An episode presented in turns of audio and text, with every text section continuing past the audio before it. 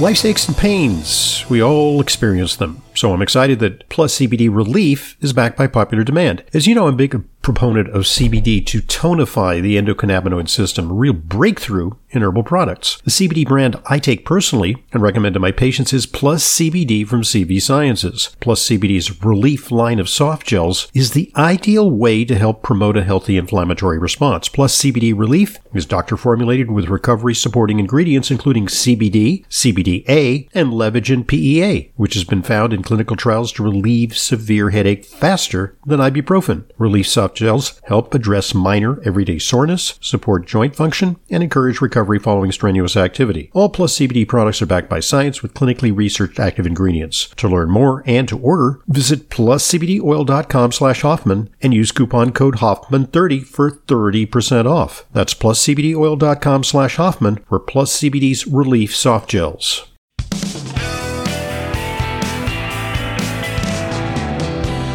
Welcome back to today's Intelligent Medicine Podcast. I'm your host, Dr. Ronald Hoffman.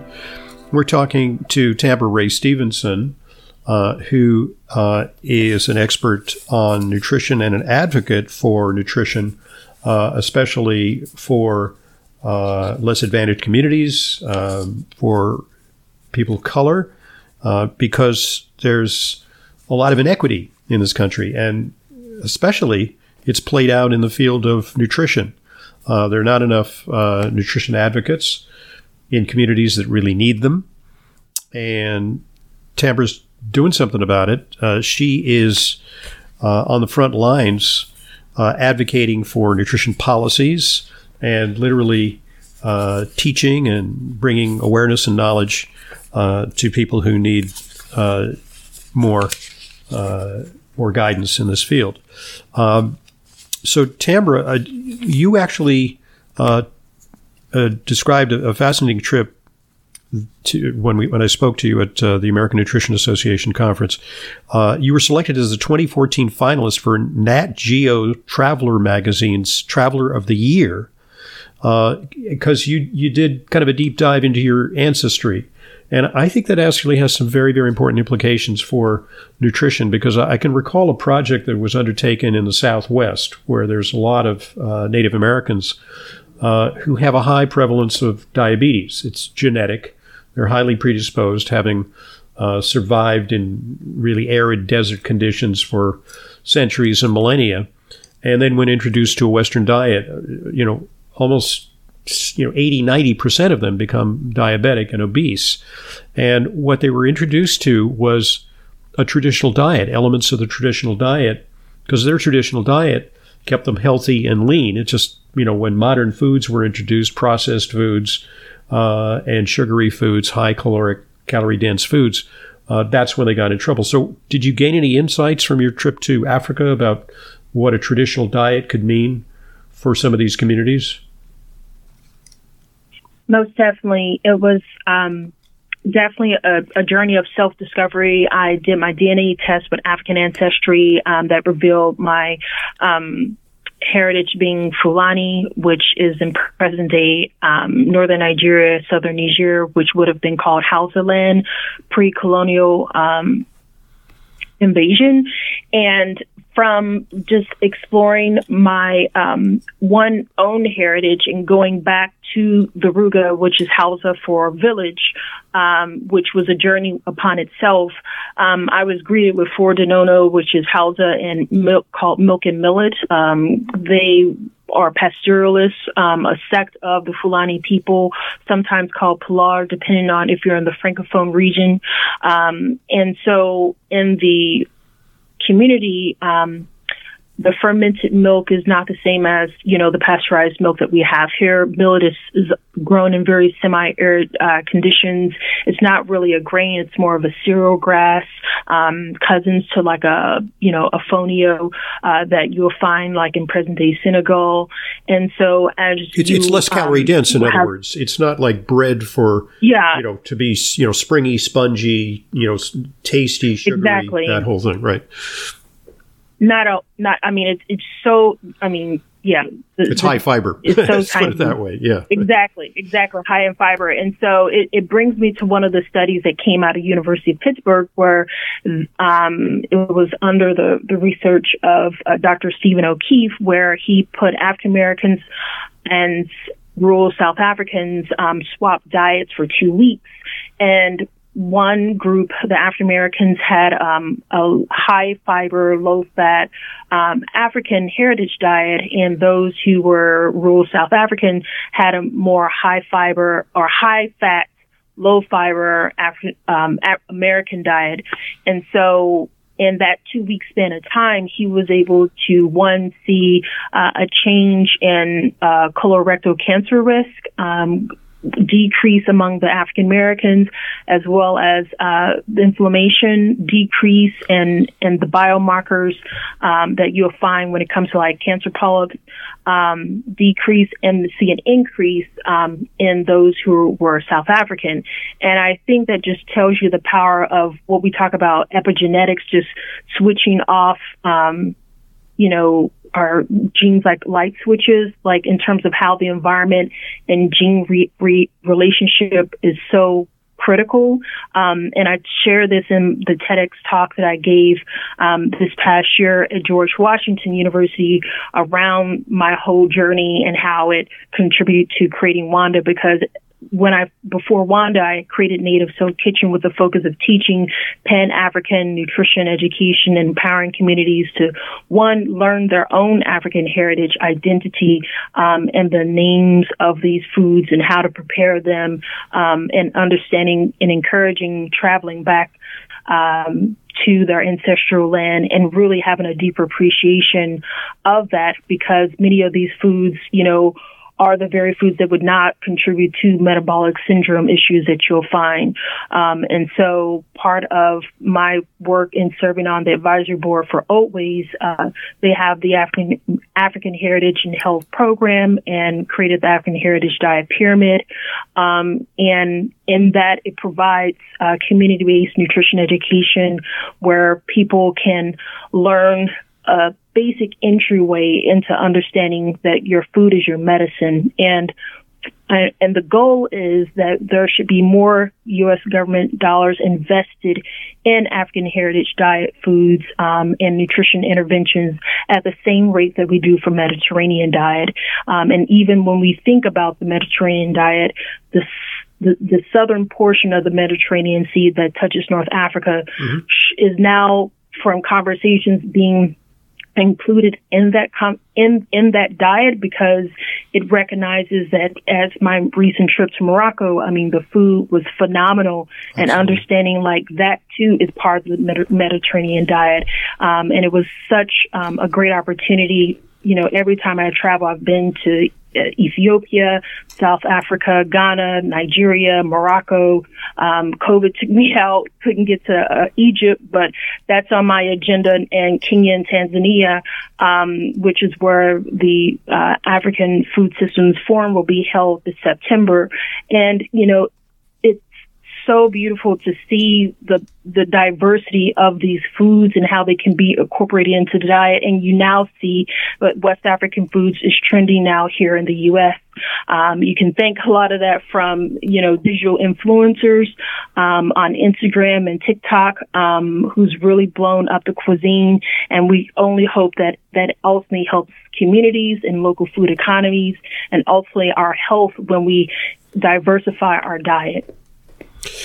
It's very interesting. If you look at the genomics of the what is termed the African American population, it's actually very diverse. You traced your ancestry to Nigeria, but there are tribes in other parts of Africa who may have different genetics, different requirements. There's the example of the Maasai warriors, who are on a predominantly they're pastoralists, so they do eat a lot of meat. They drink animal blood, actually, is a source of nutrition traditionally, and use a lot of milk products.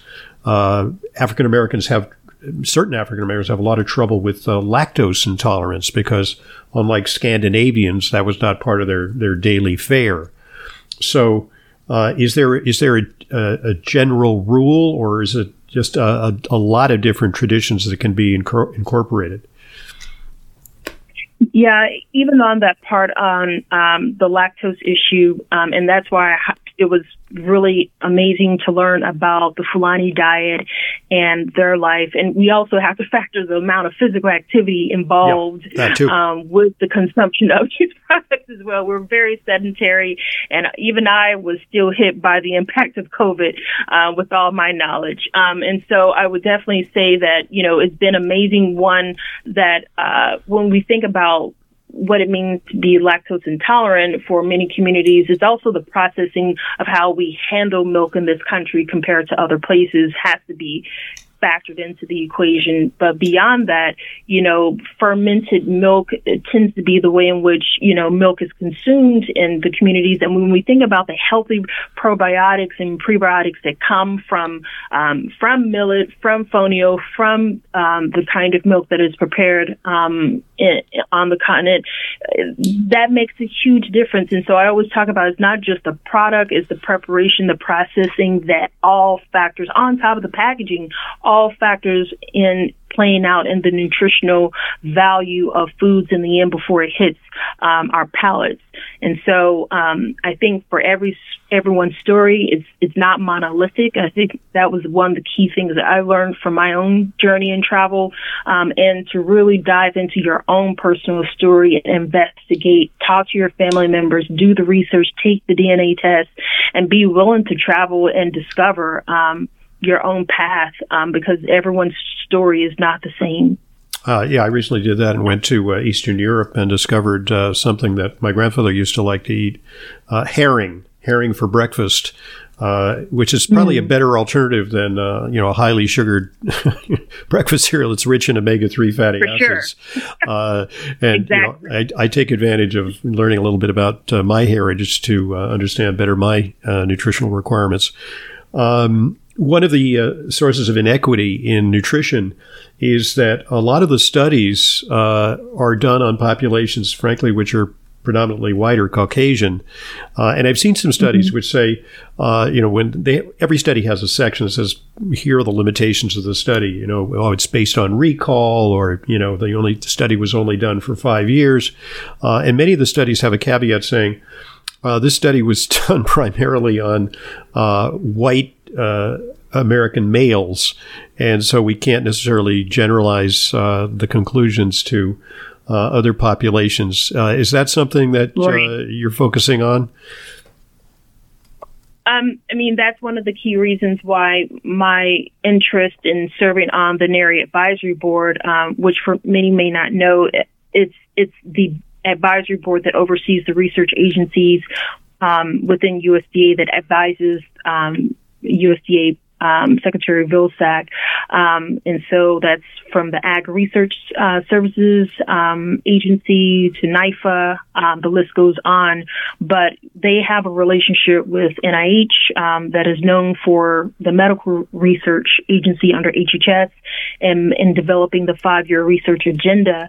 And on that agenda, everything from Inuit diets to Latin diets and others have been explored. And when we think about the origin of the Mediterranean study that really caught way in the U.S., to your point, it was also focused on Greek males at the time when that research, you know, caught the attention of those here in the States. And so I think there is something to be said about, you know, what happens when you have to oversample a population in order to get to beef up the numbers.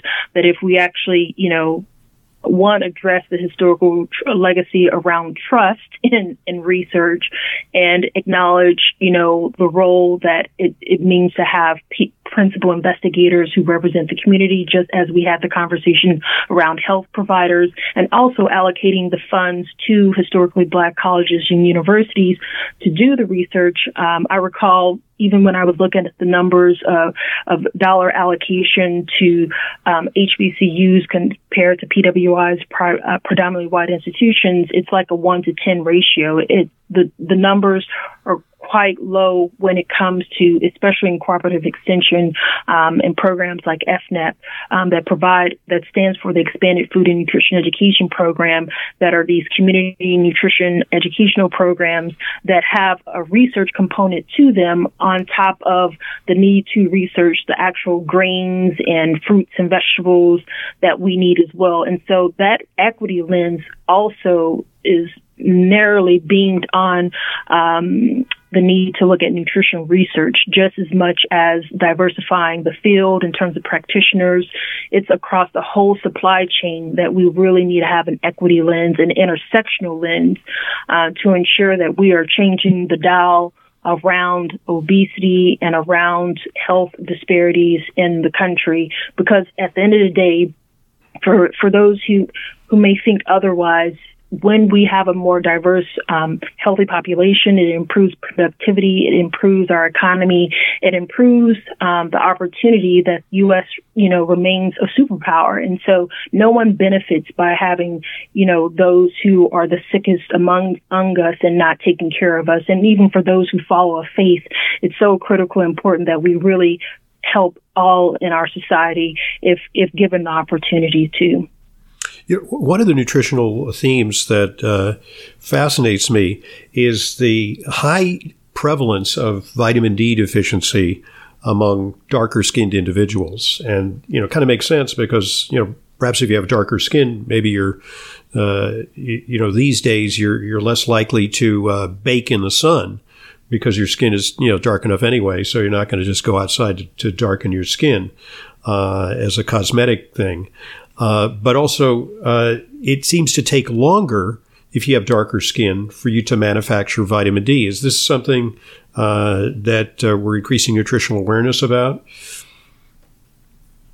Well, obviously, it touches on the conversation about melanation and understanding, I remember seeing vitamin D deficiencies, even in my own friends, we were just called bow-legged and just think it was just a genetic thing, like it's cute, bow-legged. Yeah, exactly. But it's rickets, and I didn't realize that until sitting in a nutrition class and just like, oh my God. Yeah. I mean, how we try to euphemize some of this stuff. Yeah, I mean, it's fine when your ancestors were, in a warm climate, and walking around, in the sun, in equatorial regions without a lot of clothes on. But, if you live in Minneapolis and, you have dark skin, you get in trouble. Yeah. Yeah, and I've been to Minneapolis and have family there as well. And, that is one place I do not want to stay outside too long unless it's peak spring and summer. And so I think it really is, important to have that conversation, one, to wear proper sunscreen from just seeing the impact of skin cancer. Right, because you're not just because you have dark skin, you're not exempt from skin cancer. That's the other fallacy, right? Not at all. Yeah. Not at all. Exactly. And so being able, and then also the research that I'm doing for my PhD, exposes the outdoor discrimination that goes back to Jim Crow policies where, if you were African American, you were relegated to Negro areas of the National Park Service. You couldn't go to a pool. You even had a car to get there. Yeah, you couldn't go to a pool either. You couldn't even go to a pool. So, So this is where we have this reinforcement of structural racism playing a role of what keeps people indoors when they don't feel safe, which there's more research coming out speaking to, like Hornbuckle, who is a scholar who talks about that, how racial discrimination has been linked with physical activity, meaning the more physically active you are, 89% of African Americans are reporting experiencing racial discrimination compared to 40% white. And so I think there is something to be said about, even though I might need some vitamin D in my life, is it worth the risk? And these are real safety concerns that are plaguing many African Americans, whether they live in urban environments or white environments. These are real dynamics that have to be addressed and have conversations and policies of how do you make people feel safe in their own communities to make sure they don't have a vitamin D issue. And then, just while I have you, another health disparity that results in a lot of problems, drowning, one of the major causes of death among children, high preponderance of that in minority populations. And generally, you know, if you go to a swim meet, it's the rare individual that you see who is African American or Hispanic who is a champion swimmer. And that's because of access, right? Yeah. I mean, I would be the first to say I'm not the best swimmer. I've been in the pool. I've tried. My mom tried to give me lessons. I can't say my kids, I broke that cycle. They have been taught to swim, and they will be able to, you know, turn the tide, you know, no pun intended on that one. But it really is important to learn how to swim, and to be able to just ensure that we have our children who can understand one CPR if something ever did happen, God forbid, but also acknowledge that it's critical just one, being in communion with nature, whether it's outdoors and the physical, you know, trees and forests, or if it's on the seas and the oceans, and to be safe in doing that, because we know the number of, whether you're an experienced swimmer or not, we've heard the stories of those who've been experienced swimmers and still have been swept up by tides and unfortunately don't make it after that 4th of July event because of, you know, nature is more powerful than man at the end of the day. Mm-hmm. Well, it's very interesting to get your perspective on this. I mean, swim literacy, part of overall health literacy and well-being, and you're at the forefront of that. Where can people learn more about your initiative? Well, first of all, there's iamwanda.org, right? WAND. Yeah, exactly. Yep, they can sign up to our newsletter and also find us on all social media, from Facebook, Twitter, Instagram, and LinkedIn, where we're quite active. And we are happy to keep the engagement going. We post content that is good food for the mind and the body, and sharing information that hopefully you can apply to your life and be engaged in what's going on with the food system, from local communities to national and global. So happy to be a part of today's conversation with you.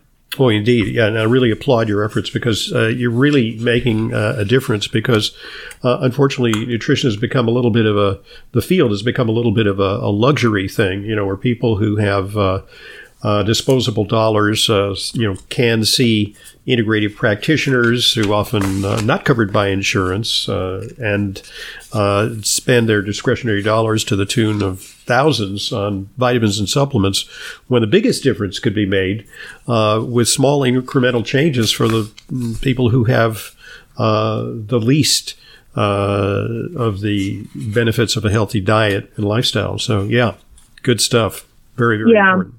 Totally. Going to make a big impact. I would just say to that point, for those companies that are, you know, these boutique operations that are making an impact in communities that can afford, you know, one way to think about how to make an impact is partnering with organizations like Wanda to provide the DEI solution where you can put your money and ensure that it's making an impact in communities that are building new pipelines and pathways to diversify the field of nutrition. We know that less than 10% of the field of nutrition, at least by the Academy of Nutrition Dietetics, states is people of color. Of that number, 2.5% are of African descent. And so when you break that number down, it's roughly about 4,000 registered dietitians, nutritionists in this country, and students that in a population of more than 100 million in the U.S., 130. So it's a drop in the bucket when we think about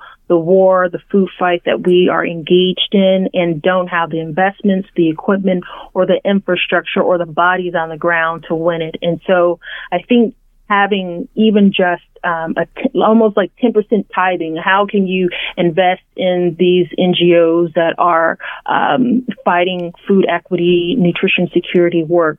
That is one way to think about how to make a difference. And organizations like Whole30 have been a great example of that have partnered with Wanda to help create our Food Share Freedom Fund. We try to raise money to ensure that we create an endowed scholarship at universities to help diversify their field of nutrition by providing scholarships to students and being able to see partnerships over a long haul is so critical to see impact sustained over time. And so every Juneteenth, we host our Sisterhood Supper event that honors local food heroes here in Washington, D.C., while also raising funds to help with our scholarship program and bring on students that are at Howard and other universities, providing them with an opportunity to ensure that they get the experience in the field so they can strengthen their applications when they're applying for the CNS or RDN or pursuing medical school. So this is what it looks like when you're working on the front line. Well, absolutely. This has been a wonderful conversation, and I really commend your work. And you are a stalwart warrior on the front lines of nutrition where it really counts. So thanks very much for joining us. Tambra Ray Stevenson. Thank you for having me.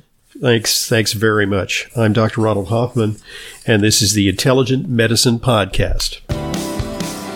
As an Intelligent Medicine listener, you know how important it is to ensure that your supplements are genuine, safe, and effective. But vetting your sources and tracking down the exact products you need can be a hassle. That's why I'm inviting you to browse my online supplement dispensary at drhoffmanstore.com. We stock only the highest quality supplements, some of which are very hard to find elsewhere. The very same supplements I prescribe to my patients and take myself. My specially curated professional-grade supplements are fulfilled via the Fullscript network. Fullscript is the safest and most convenient way to purchase my medical-grade supplements. Buying through Fullscript offers fast shipping, optional refill reminders, a mobile-friendly site. It's safe, secure, and HIPAA-compliant, and offers world-class support. Just go to drhoffmanstore.com to sign up for your free Fullscript account. You'll also receive free shipping on all of your store orders. That's drhoffmanstore.com. drhoffmanstore.com.